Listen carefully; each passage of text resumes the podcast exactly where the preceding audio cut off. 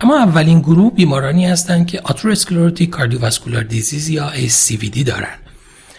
در این گروه بیماران به دو دسته کلی تقسیم میشن: بیمارانی که very high risk atherosclerotic cardiovascular disease هستند و گروهی که stable atherosclerotic cardiovascular disease هستند. تعریف very high risk atherosclerotic cardiovascular disease بیمارانی میشه که هیستوری multiple major ای اس سی وی دی event رو دارن یا یک major ای اس سی وی دی event به همراه multiple high risk condition رو دارن که تعاریف اینها رو با هم مرور کردیم.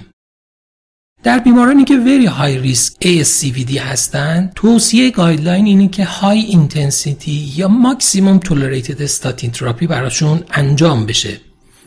در صورتی که ال دی ال اینها بعد از درمان بیشتر از هفتاد باشه، توصیه به اضافه کردن ازتیمایب در اولین مرحله و در صورت نیاز اضافه کردن پی سی اس کی نه اینهیبیتورها در قدم بعدی میشه. و زمان توصیه شده در گایدلاین برای تکرار تست ها و بررسی پاسخ به درمان چهار تا دوازده هفته بعد از شروع درمانه.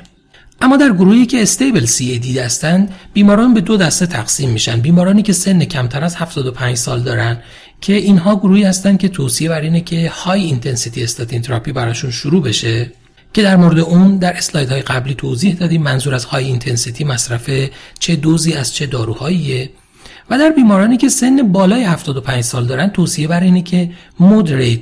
یا های اینتنسیتی استاتین استفاده بشه.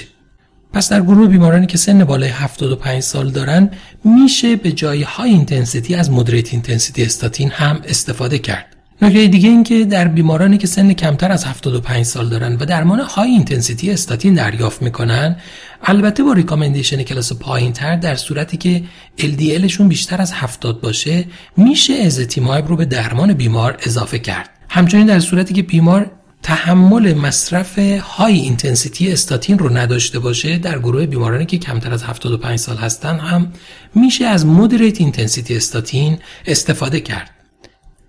اما اگر بیمار آتروسکلروتیک کاردیوواسکولار دیزیز نداشته باشه، در صورتی که ال دی ال بیشتر از صد و نود داشته باشه، توصیه بر اینه که ماکسیموم تولریتد دوز استاتین رو برای بیمار شروع بکنیم. یعنی در اون جدولی که نشون دادیم های دوز استاتین ها، اون دوز حد اکثر رو بهتر که برای این بیمار استفاده بکنیم. و در صورتی که ال دی ال این بیماران بالای صد باقی بمونه، که معمولا چهار تا دوازده هفته بعد چک میشه،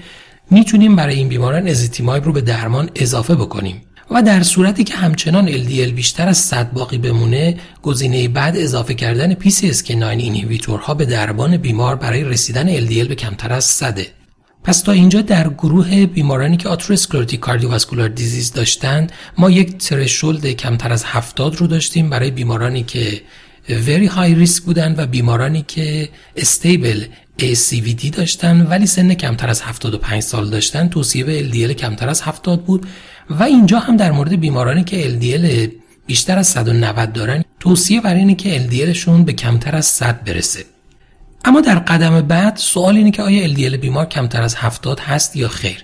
در صورتی که ال دی ال بیمار کمتر از هفتاد باشه، طبق توصیه گایدلاین باید به این موضوع توجه داشته باشیم که با توجه به اینکه عدد ال دی ال به طور معمول در آزمایشات به صورت محاسباتی قید میشه، در مواردی که ال دی ال کمتر از هفتاد در آزمایشات وجود داره، توصیه به اندازه‌گیری مستقیم سطح ال دی ال میشه. اما در این گروه از بیماران توصیه بر اینه که لایف تایم ریسک بیمار محاسبه بشه و عمدتاً هدف تغییر در لایف استایل بیمار و کاهش ریسک فاکتورهای بیماری‌های قلبی عروقی باشه.